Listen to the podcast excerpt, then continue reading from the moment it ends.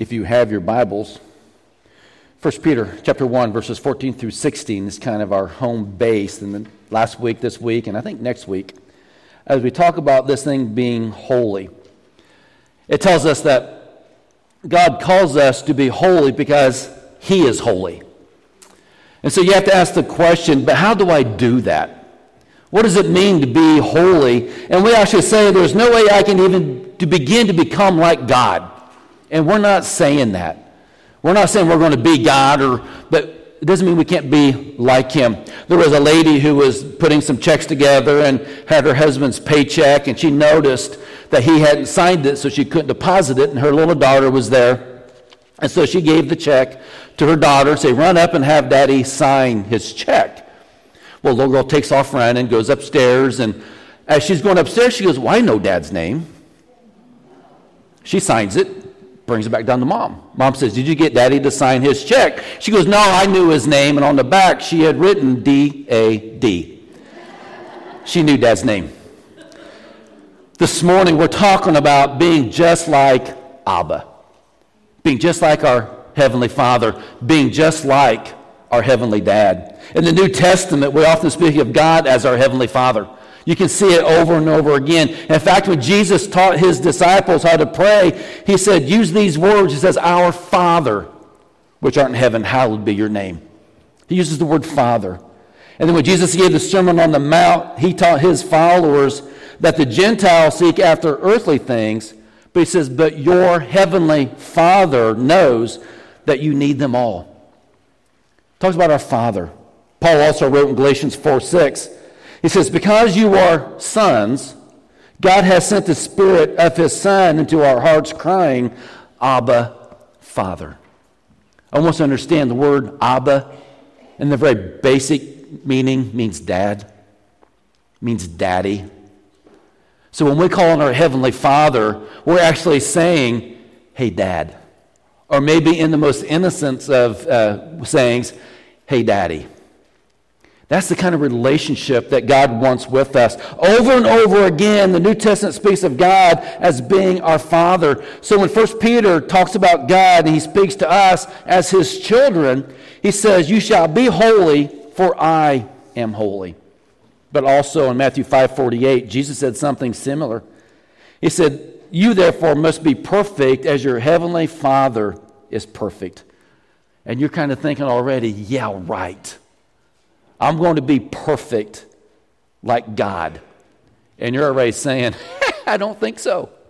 You know, and I do the same thing. There's no way we can do that. But God seems to think, in your outline, God seems to think that you and I can at least try to be like Him. Okay? That we can at least try. I mean, it's not like you and I could ever have the hope of becoming like God, but it should be our target to head in that right direction to at least be on the right road, to at least be following the right person. I'm a lot like my dad was.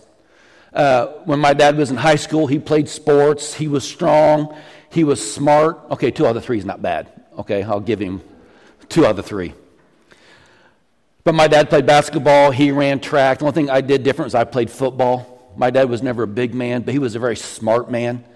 He was an accountant, CPA, CPA with Delco and GM, and he was a supervisor, and he would find numbers into the millions as a penny off. You know, he was one of those guys. He did crossword puzzles that he could just sit and just do them without really thinking about it. And I struggled with three answers on a crossword puzzle, you know. But my dad and I were a lot like. And my dad got to watch me grow up. And I think back with my dad, and my parents were divorced, but my dad still came to track meets. He still came to football games. He still came to basketball games. He never missed a weekend that he was supposed to take me and my brother back to his house for a weekend. He never missed those days, unless it was winter and he couldn't make it, but very rarely. He got to watch me grow up, but I also know I got to watch my dad grow up spiritually.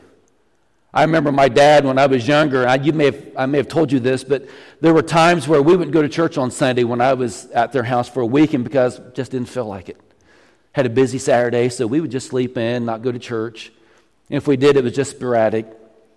The church we were going to at that time was in Kokomo, and It was a very strict church, and him being divorced, he was not allowed to serve as a deacon or even serve communion. So he was kind of pushed off to the side. But as I got older and they found another church that he could serve in, I watched my dad start, and my stepmom and family would go to church every Sunday. It wasn't a question. We were getting up, we were going to church. I watched my dad go from sitting in a pew doing nothing to becoming a deacon and serving. Then he took that next step, and this is about, I was in high school. I think I was close to getting ready to go to college. And I was one of those, I didn't want to tell him I was going to Bible college at that time, but I, and he was happy for me. I watched him go from a deacon to an elder. And he said, I got to give up, get up and give communion meditations. He's like a lot of us. He was nervous about it.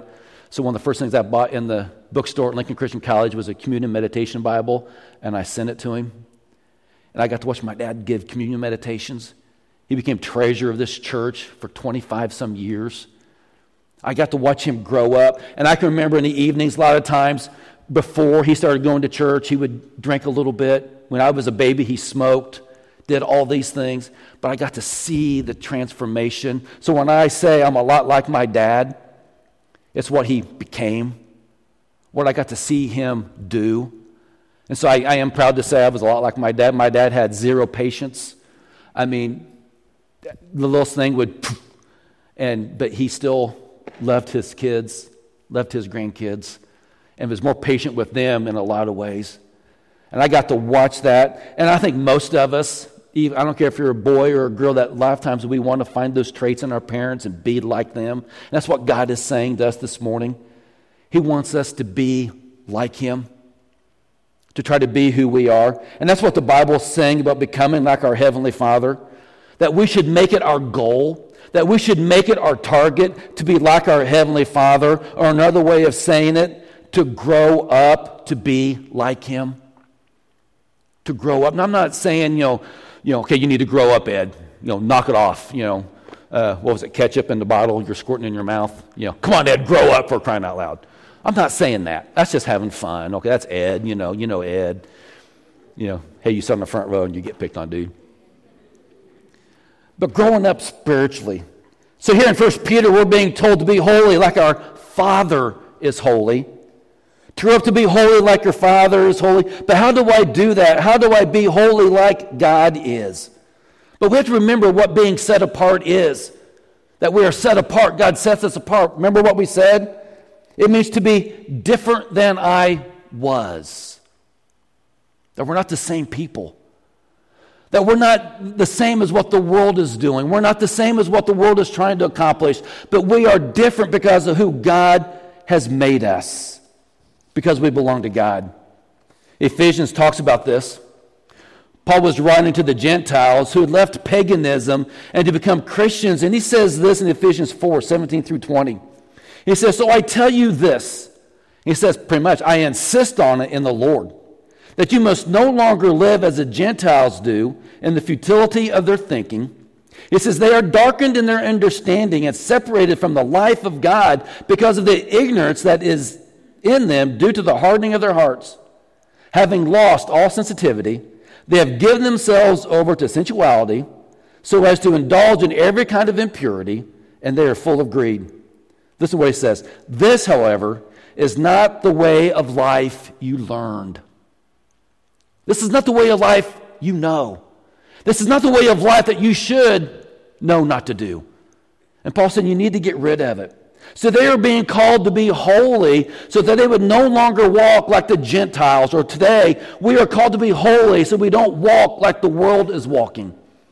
We don't do what the world says is right. We don't do what our neighbors do just because they are doing it. We do something because God tells us to do it. In fact, Paul says this in Ephesians 4 22 through 24. This is in your outline. He says, Put off your old self. Put off your old self, which belongs to your former manner of life and is corrupt through deceitful desires and to be renewed in the spirit of your minds. And he says, and put on the new self, created after the likeness of God in true righteousness and holiness. Did you catch that? He says, put off the old, what you once knew, what you once followed, the things that maybe we once liked to do. And he says, now put on the new way of life as what he is trying to teach us. I'm sure most of us sitting here this morning has worked in the garden, pulled weeds, mowed a yard, all those kinds of things. I know when I mow out here and the wind is blowing, I get off the mower and one side of me looks like I got grass growing on me. It's on the side of my face, it's in my ear. I'm, it's I go home, take a shower, and I can dig dirt and grass out of my ears. My mom always said I could grow potatoes in my ears. They were so dirty at times. I'm starting to believe it. But I go out here and I'm bone. It takes a couple hours. I go to the cemetery, do all that stuff, and I got all this dirt and grime on me. So I walk in the house, go in the back door, and Sandra's standing there. She goes, Let's go out to eat. I said, Okay, let me change real quick. So I go in and just change my clothes. Is that good enough? Now, if you want to go out to eat with me, Sandra will say, one, I stink, and one, am I? I'm still dirty. Only thing I've changed is the outside. And even when I take the shower, I know I'm just cleaning the outside and all that, but I smell a lot better. And this is what Paul's trying to tell us to do is to take off the old, grimy, dirty, nasty stuff and put on the new that Christ has given to us. It's the same way. You know, it's not enough for Christians to stop sinning, and we need to start doing something else. In fact, that's what Paul is saying. He says, Take off the sin. he says, Put on holy living. Okay? Put off the sinning. I can guarantee you, if we just simply sit here and say, Well, I'm going to quit this sin in my life, and you may be very sincere about it right here, right now, this morning, and you say, I'm going to quit sinning, unless you replace it with something godly, something holy, I can guarantee you within the next 24 hours, you're going to do that same sin.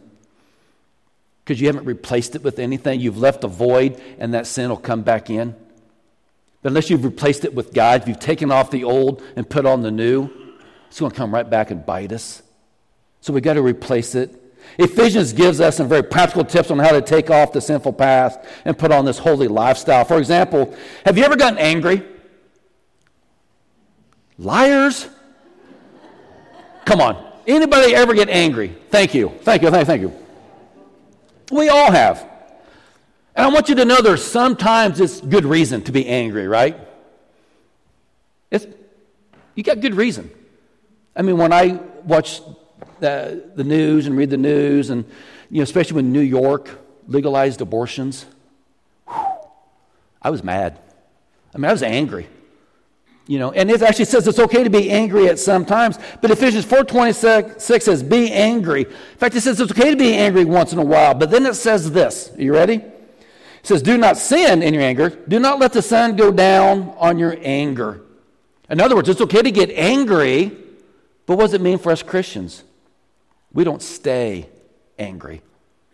In fact, how long can we stay angry? About a week or two, thanks. That's the old way. The old way. What does Jesus say in Ephesians? Until the sun goes down. Don't let the sun go down on your anger. That's the time frame that Jesus gives us. But how many times do we hold on to that anger? Why? We have a right to. You don't know what they did to me. You don't know what they said to me. You don't know what they've done. So I'm going to stay angry at them and I'm not going to let them go. And the only person you're affecting is who? Is you, because they've gone on. They probably forgot about it by now. In fact, holy people refuse to stay angry for very long, and we shouldn't do it until the sun goes down, he says. And you know, that's exactly what God says in Psalms 103, 8, and 9. He says, The Lord is compassionate and gracious. He says, slow to anger abounding in love. He will not always accuse, nor will he harbor his anger forever. See, God is telling us to be holy because he is holy, and holy people refuse to stay angry for forever. Ephesians 4 31 and 32, oh, through 5 2 says this. It says that God takes it one step further. He, in fact, he says, get rid of bitterness, rage, anger, brawling, slander along with every form of malice. He says, Be compassionate and kind to one another, forgiving each other, just as in Christ God forgave you. Catch verse 5, uh, chapter 5. Follow God's example, therefore, as dearly loved children. and walk in the way of love, just as Christ loved us and gave himself for us as a fragrant offering and sacrifice to God. Did you catch it? Follow God's example. Be like dad. Be like Abba. Let some of that garbage go and let God take over. I think what Paul's trying to tell us is this be imitators of God. Did you catch it?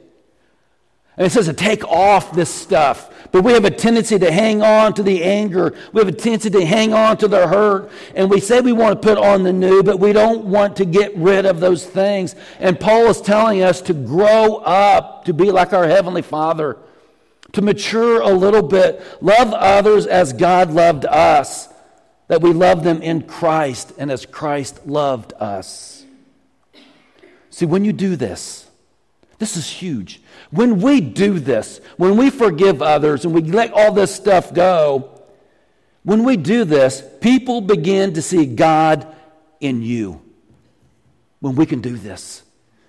Man, it's a huge step sometimes for us to forgive and to forget.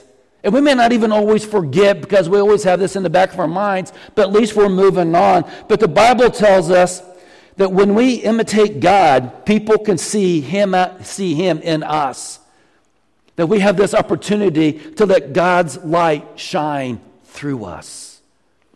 And sometimes it's a simple reaching out, reaching out a hand, a reaching out saying, I'm sorry, reaching out saying, Can we move on from this? Now, like I said several weeks ago, we can only do our part. Okay, let's get that.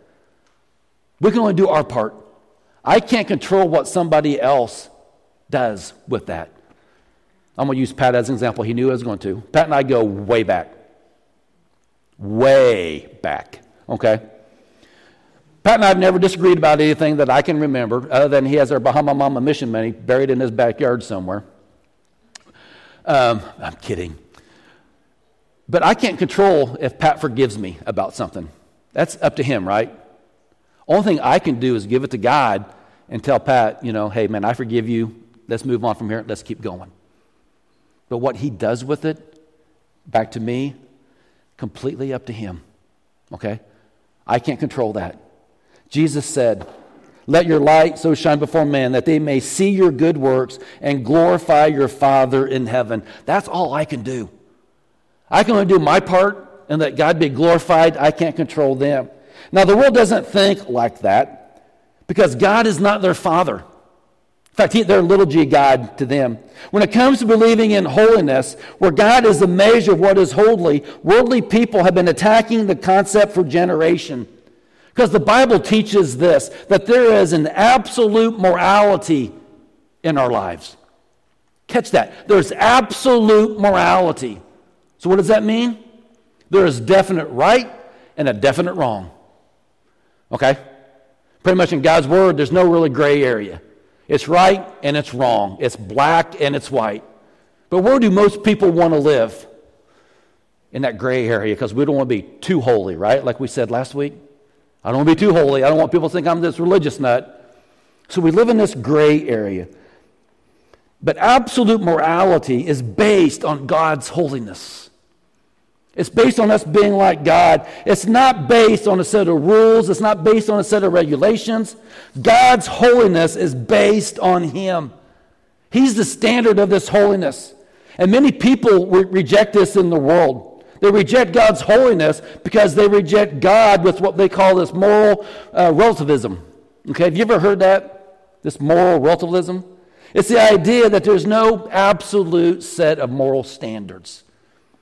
And what they kind of say is this they say, as long as I don't hurt you, it's okay. You know, as long as I'm not offending you, then I'm okay. I'm going to say what I want to say. I don't care what you think or what you do, but it's going to be okay.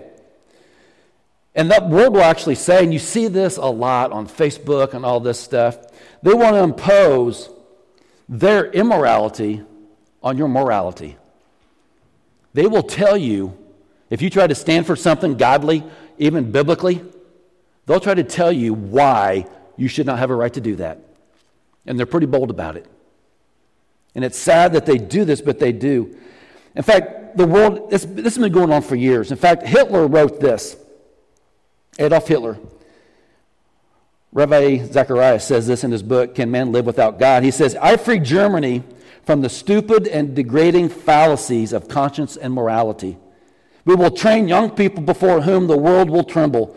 I want young people capable of violence, imperious, relentless, and cruel. That's what removing the God out of morality will get you. Exactly who Adolf Hitler was. You see, when we remove God from morality, that's what we end up with. And there's many philosophers in colleges today that we get these young freshmen in to the universities and all this. They go into these philosophy classes thinking they're going to think for themselves, but all these philosophy teachers want us to teach, and what they want to teach is our young students exactly what Adolf Hitler is, what they believe, and only what they believe. And I guarantee you, our state professors that teach philosophy, 99.99% of the time are going to be the farthest away from God that you can find. And they're not going to teach them. In fact, these kids can stand up and try to defend the truth and the Bible, and they're going to get shot down, if not flunked a class. I can't tell you how many times I've had college kids or seniors go to college and these universities. They've been good kids. They come to church, they come to youth groups, they even went to Sunday school, did all the things, and they take this philosophy class. And then when they get ready to write their final paper, it's a matter of passing or not passing on how they represent God or not represent God. And I said, it's up to you. You know, do you just want to pass the class or do you want to stand for God? And, you know, it's a tough thing. It's a tough thing. You know, okay, y'all write it and get it out and you don't have to go do it again. But I actually had some that defended God and had to flunk the class. I'm like, good for you. You know what that means is their GPA wasn't a perfect 4.0 but that's okay. They believe that there are absolutely no moral absolutes, that nothing is really wrong. In saying there are no moral absolute, the professors were making an absolute statement of what they thought was absolutely true, and their statement is absolutely absurd about life. So, what do professors in our colleges determined to do this? Why are they so determined to undermine biblical morality and holiness? Because these professors want to reprogram our kids to accept their viewpoints and their worldly viewpoints. You know what the sad part is? They're winning. They're winning. Because a lot of our kids don't know and don't understand moral absolutes. Over at Lincoln Christian, 20 years ago, when a freshman would come in, they'd give us a test. And during that time, the it was like 80, 90% pass rate with decent biblical knowledge. In the last five years, that has dropped to about 28%. And the churches that support Lincoln Christian are writing to these professors saying, What are you going to do about this? What are you doing?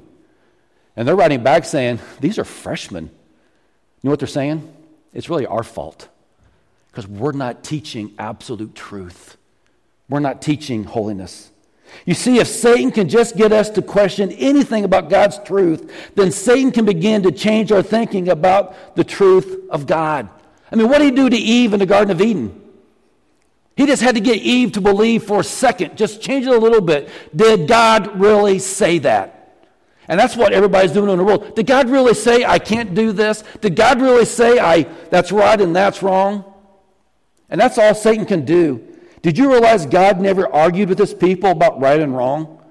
I think that's why the Ten Commandments was written on stone and not metal or clay or mud, which can be melded, shaped, and remolded. He wrote it on stone. None of the commandments, like the tablets on which they were originally carved, is changeable. The only way to change them is to break them. And God gives us those commands. In other words, when God set up his holiness, it wasn't open to debate.